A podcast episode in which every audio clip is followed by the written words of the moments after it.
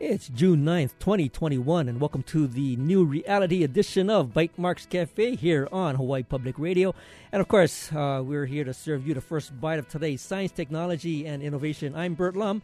First up, we'll have Jackie Hoover from the Hawaii Island Economic Development Board, and she's here to tell us about an upcoming event called Telescopes, Windmills, and the Military Aside. Why are Native Hawaiians really protesting?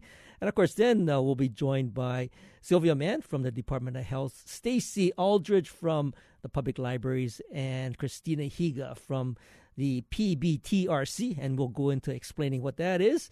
And of course, they're here to tell us about a unique collaboration to offer telehealth over at the public libraries. And right now, I want to welcome Jackie Hoover from Hawaii Island, and uh, she is part of the Economic Development Board there. I think she's uh, probably like a um, a one one woman shop there, but uh, she's holding down the fort for economic development on the Big Island, and she's here to tell us about this webinar coming up called "Telescopes, Windmills, and the Military Aside." Why are Native Hawaiians really protesting? Welcome to the show, Jackie. Thanks for having me, Burt, and thanks for showcasing our upcoming conversation. Now, you know this uh, this title was very captivating. It was very provocative. I mean, you know, telescopes, windmills, military. That sort of like caught my attention, and and of course, you've been in the middle of economic development, and you know these are are potential economic uh, drivers. But yeah, so tell us, what is this webinar about, and why are Native Hawaiians really protesting? So we started a series called Native Hawaiian Perspectives, which is a series of conversations that we've undertaken to really get to the multiple perspectives that are out in our community. Mm-hmm. I think um, we started recognizing, especially with this upcoming discussion, that it's too easy to grab onto the sound bites and the low hanging fruit. And too many of our community our neighbors believe that Hawaiians are protesting windmills, military, and telescopes. And in fact, there's so much more to the discussion than that. And, you know, in our Hawaiian language, in English, we talk about a dub- double entendre, two interpretations of the same word or phrase. Mm-hmm. And in Hawaiian language, we have multiple interpretations so, with that in mind, you know, we wanted to give multiple perspectives on these different topics, and the topics we choose are, in fact, hard topics to have discussions about. Our first two topics were on navigating science and culture post pandemic, and the next was Can science and culture coexist on Mauna Kea? Difficult conversations to have, but important conversations to have. And when someone asked me why um, it's important for us to present these different perspectives. I remind them that just like in this pandemic that we're experiencing right now, we're all experiencing it simultaneously, but each one of us is experiencing it as an individual. So the experience is very personal and not the same. So too with perspectives. Um, so and the conversations we have. Um, with respect to economic development, too often people forget that the most important component in economic development is the human factor. We, as individuals, as people, we individually and collectively develop an economy. So we try very hard to keep that people perspective, that people component engaged. And as I mentioned earlier, you know, myself being Native Hawaiian, um, it was important for me that we get these Native Hawaiian perspectives um, out in the community. And we have a talk story session. So I remember growing up where, you know, the adults would gather in somebody's garage or living room and they'd be having conversation. And um, as a child, of course, I would be listening but not participating in the conversation. But hearing those different perspectives growing up, I think really helps determine who we become as adults because we're able to listen to and synthesize those perspectives. Um, so that's really what the background is behind these perspective conversations. So, so Jackie, th- that's great. And and is the intent then to just get the perspectives out there, get people to hear what some of the you know different uh, points of view are, and and perhaps uh, uh, catalyze a conversation? Exactly. That's exactly what we're trying to do. We're not trying to change anybody's mind. We're just trying to get people to hear different perspectives and reflect on their own perspectives. And, you know, I've learned so much uh, from the two webinars that we've had to date and things that I say, oh, I never considered it that way, or I haven't looked at it through that particular lens. And that's really what we're trying to do is just get people to have the conversations, engage in conversation, feel free to share their perspectives, mm-hmm. and to also recognize that we can have different perspectives, experience the same thing, and different perspective doesn't mean wrong. Mm-hmm. Different just means different. That's great. So, so Jackie, um, I do want to give you a chance to tell us where can people go to join this conversation. If they go online, they will find the previous conversations on HIEDB's. that's Hawaii Island Economic Development Board's acronym, mm-hmm. HIEDB, YouTube, and um, they are also welcome to go to hiedb.org, and that also provides them with links to get to these conversations and to see the conversations which are all recorded and shared via YouTube. And this one, the next one is coming up on the 17th, right? That's uh, that's like uh, Thursday. Not next, uh, Thursday next Thursday at high noon, and the webinars are scheduled each month from noon to 1 p.m.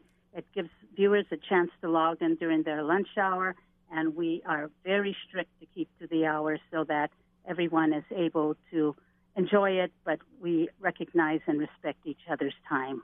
That's great. That's great. So we'll put that up on our show notes for later on tonight. And of course, uh, mahalo, Jackie, for joining us.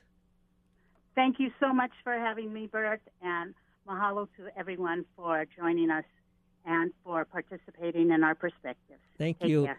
And of course, we'll take a short break, and when we return, we'll be joined by Sylvia Mann from the Department of Health, Stacy Eldridge from the Public Libraries, and Christina Higa from PBTRC. And of course, we'll be talking about telehealth in the libraries. This is Bytemarks Cafe. Support for Bytemarks Cafe comes from the HPR Local Talk Show Fund, whose contributors help Hawaii Public Radio sustain and grow its locally produced talk shows. Mahalo to contributor Anchor Systems Hawaii. Welcome back to Bytemarks Cafe right here on Hawaii Public Radio.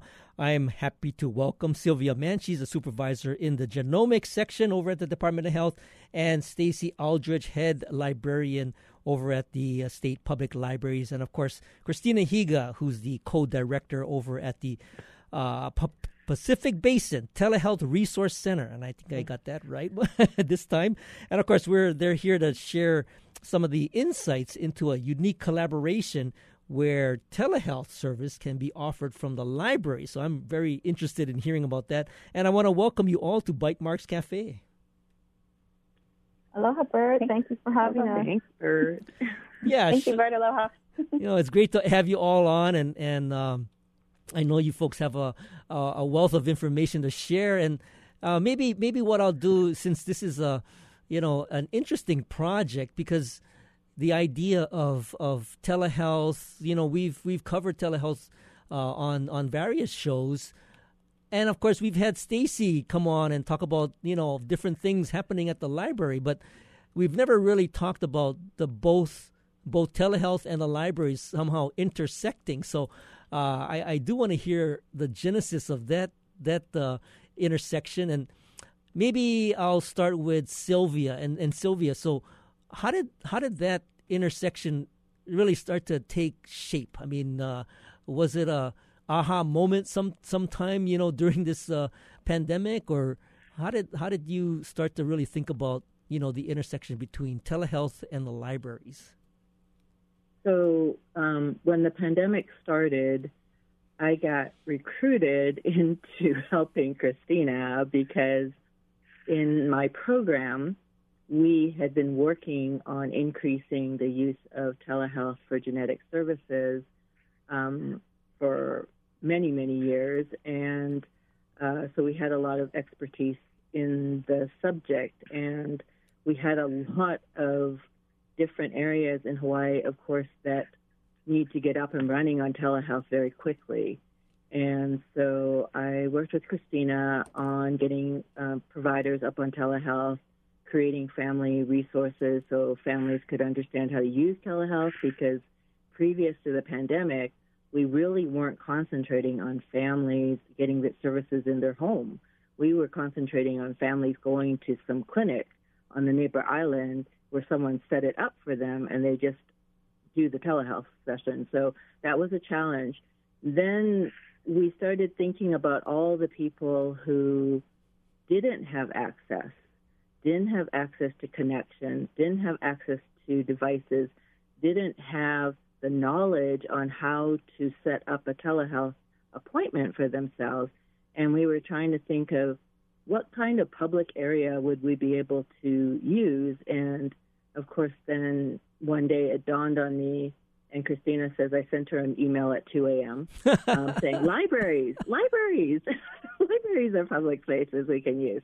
And um, so that's how the idea was born but we really didn't get to connect with Stacy until we started working on the in the broadband hui with you and being connected to all these different people in the state. And then I really got personally connected to Stacy when we started the digital equity activities and I volunteered to help on that work group that Stacy leads and got to know her and that's how all the pieces kind of came together for the idea and Stacy was very supportive. We said, you know what, we really libraries would be the place because people access libraries. And she said yes they do. Well that's a that's a great story and i'm glad you got to tell it in the way that you just did. Now i i did cue into one word that you used on how uh, you got involved which was uh, recruited. And and of course christina is is a professional at recruiting people. So Christina, how did that how did that happen? I mean, did you you know, there's Sylvia, she's working away, toiling away at her job in in genomics and then you're thinking, "Oh man, I got to get her, you know, I got to get her working on this because Christina, I know that that um you know, of course, you've, you've been a champion for telehealth for a, for a good good number of years, and uh, has have always thought about ways of extending the network, you know, into the community. But mm-hmm. uh, uh, how did you kind of you know, twist Sylvia's arm to get involved with this? Yeah, no, actually, um, the reality is that Sylvia has been involved in telehealth. Probably, I would say, in the state, she's she's probably one of those forefront people who have been doing telehealth before anybody else. So, um, she and I have been working in trying to advance telehealth before the pandemic for years. So when the pandemic hit, it was a natural connection. And, you know, we were working day and night, weekends, just to get the information out. Information was changing daily. And um, yeah, we were just a really good partnership. I, I still, you know, it's part of my mission as the Pacific Basin Telehealth Research Center to advance telehealth. That's what we do.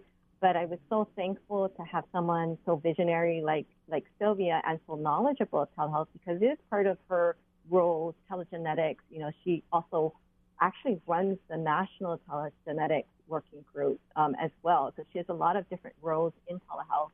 Um, just, just really lucky. And then the fact that um, there was this really difficult problem to solve, right? Getting access as well as training. And Stacey came into the picture, and she's just another amazing uh, visionary person that really stood up to the challenge and, and added so much to this project. No, that and, and you know I, I do want to get to Stacy because you're you're absolutely right. She is one of our key visionary resources here in the state of Hawaii. Uh, but before we go to Stacy, I want to I want to get the um, sort of the inside scoop on on on Sylvia and Sylvia. What is tele telegenetics? I mean, what, what tell me what what exactly is that? So telegenetics is basically getting genetic services using telehealth. And the reason why we are so invested in it, uh, first we were invested in Hawaii because our neighbor island families, uh, we do outreach clinics, but only we do one neighbor island a month. And so sometimes it can take a long time to get genetic services. We don't have many genetics people um, in the country or in, in our state. And so we had tried telehealth in way back in 2003 uh, using very expensive Polycom equipment that was $13,000 a unit. Mm-hmm. Christina's group was trying to help us connect through the satellite that, that Senator Inouye had gotten us, you right. know, when it was retired. It was it was a disaster. but um, don't tell that to families, Christina. It, it didn't matter that our connection would drop all the time. The families were just so grateful to get the specialty services without having to fly to Honolulu Mm-hmm. that they kept rating even that terrible service really, really good. They were so satisfied. But we had to put things on hold because it just was not to the quality we wanted. And then we restarted again about a decade later when we started being able to use things like Zoom, uh, your own desktop, your webcam that's $35, things like that, Mhm. which made it affordable. So we set up uh, equipment on each of the neighbor islands at our district health office, and we started doing telegenetics to the neighbor island families. And it was very helpful because 20% of the families that we saw using telehealth told us that they would not have sought genetic services for their child if they had to come to Honolulu Mhm. or go to even our in-person neighbor island clinic because sometimes it's really hard um, if we schedule one clinic and it's only that one clinic every six months they can't take off time off work and things like that. Then what happened is um, i'm also project director for one of the federally funded regional genetics networks. So i cover the entire western states so it's alaska washington idaho oregon california hawaii and guam and our state partners said, you know, to improve access to genetic services, we really need to invest in telehealth.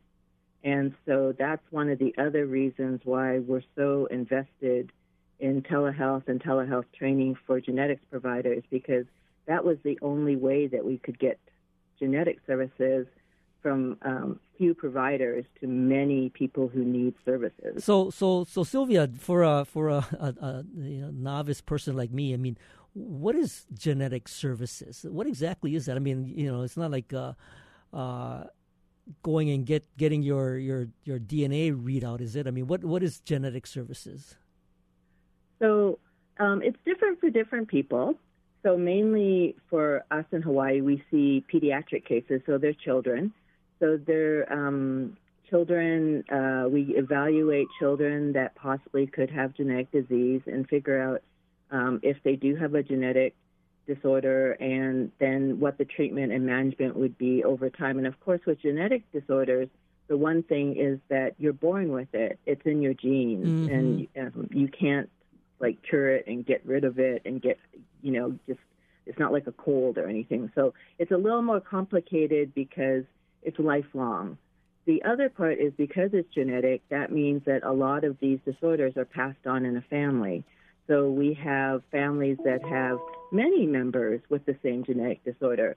We also have growing um, specialties in genetics. So um, cancer has inherited cancers. So um, families that are at risk for certain cancers, we would do genetic testing to see if they carry the gene for the cancer, and then we would start early preventive measures so that they don't get cancer.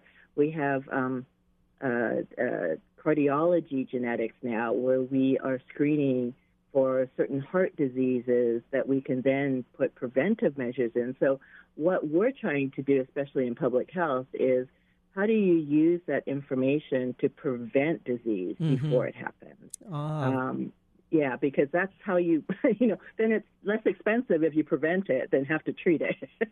no, that's great. That's great. And so, you know, you have also been very instrumental in in raising some funds to make this happen in terms of the the this uh, de- developing relationship between telehealth and, and the library. So, I do want to give you a chance to talk about the uh, the grant that you were able to get, and and of course uh, how that how that ultimately ties in with the uh, the library. So we'll go ahead and hold that thought.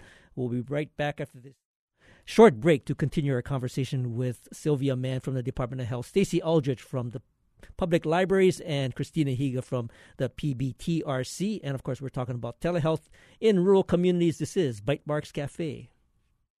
Support for Bytemarks Cafe comes from the HPR Local Talk Show Fund, which helps Hawaii Public Radio sustain and grow its locally produced talk shows. Mahalo to contributor PCAT, Pacific Center for Advanced Technology Training. Welcome back. This is Bytemarks Cafe here on Hawaii Public Radio. And of course, I'm Burt Lum. And if you're just joining us, we're talking to Sylvia Mann from the genomics section over in the Department of Health, Stacy Aldrich, head librarian over at the public libraries, and Christina Higa from the PBTRC. And right before the break, we're talking to Sylvia about the genomics and, uh, you know, the telehealth and how genomics, uh, I guess, genetic services are provided over the telehealth uh, network, and and how now the the libraries are kind of tied in and.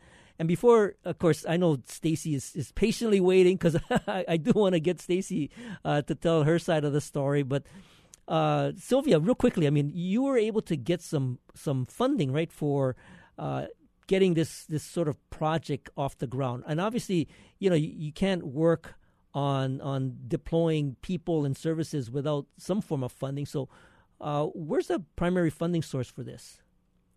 So we're very lucky in that from the uh, Rescue uh, Plan Act, mm-hmm. Uh, funds came through different federal agencies to the states, and one of the streams of money came from the Centers from Disease for Disease Control and Prevention to the states for um, helping underserved populations overcome healthcare disparities due to the pandemic and COVID 19.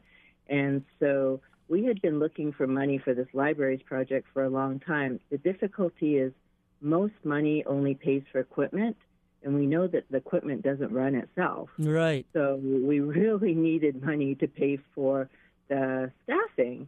And when this money came down, the department said, uh, anybody have ideas on things that could help underserved populations um, in their healthcare disparities? And I said, I have this libraries project we've been trying to fund.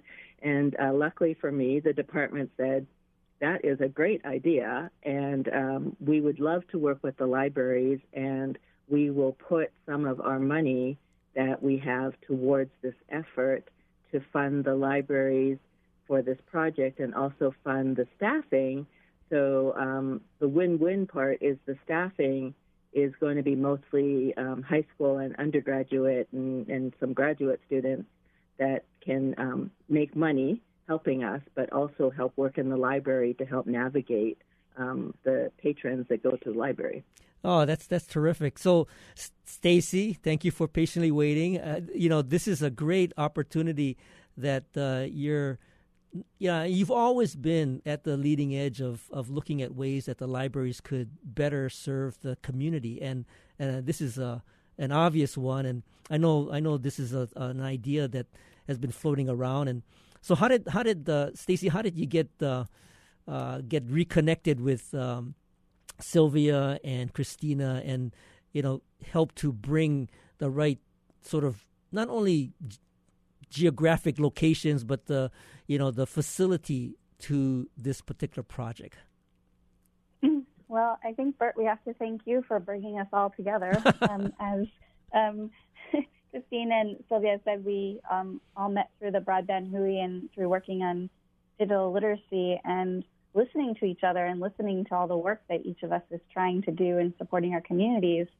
And as they were saying earlier, the pandemic really showed us how many people didn't have access, and not only people not have access, but they might ha- have even the skill sets to um, to use telehealth or to figure out how to find resources that relate to telehealth. So, all part of digital literacy. So, for libraries, we we're we're hubs in every community. We have connectivity. We have um, we have devices. We have computers and um, Chromebooks, and um, we have these great places that people already come. And so, in talking with um, Christine and Sylvia, thinking about what could we do to partner to help our communities get more familiar with um, health online resources and navigating um, using telehealth or just navigating, finding information. Because some you just need some basic digital literacy skills to just even use telehealth. So um, the real goal of this project is to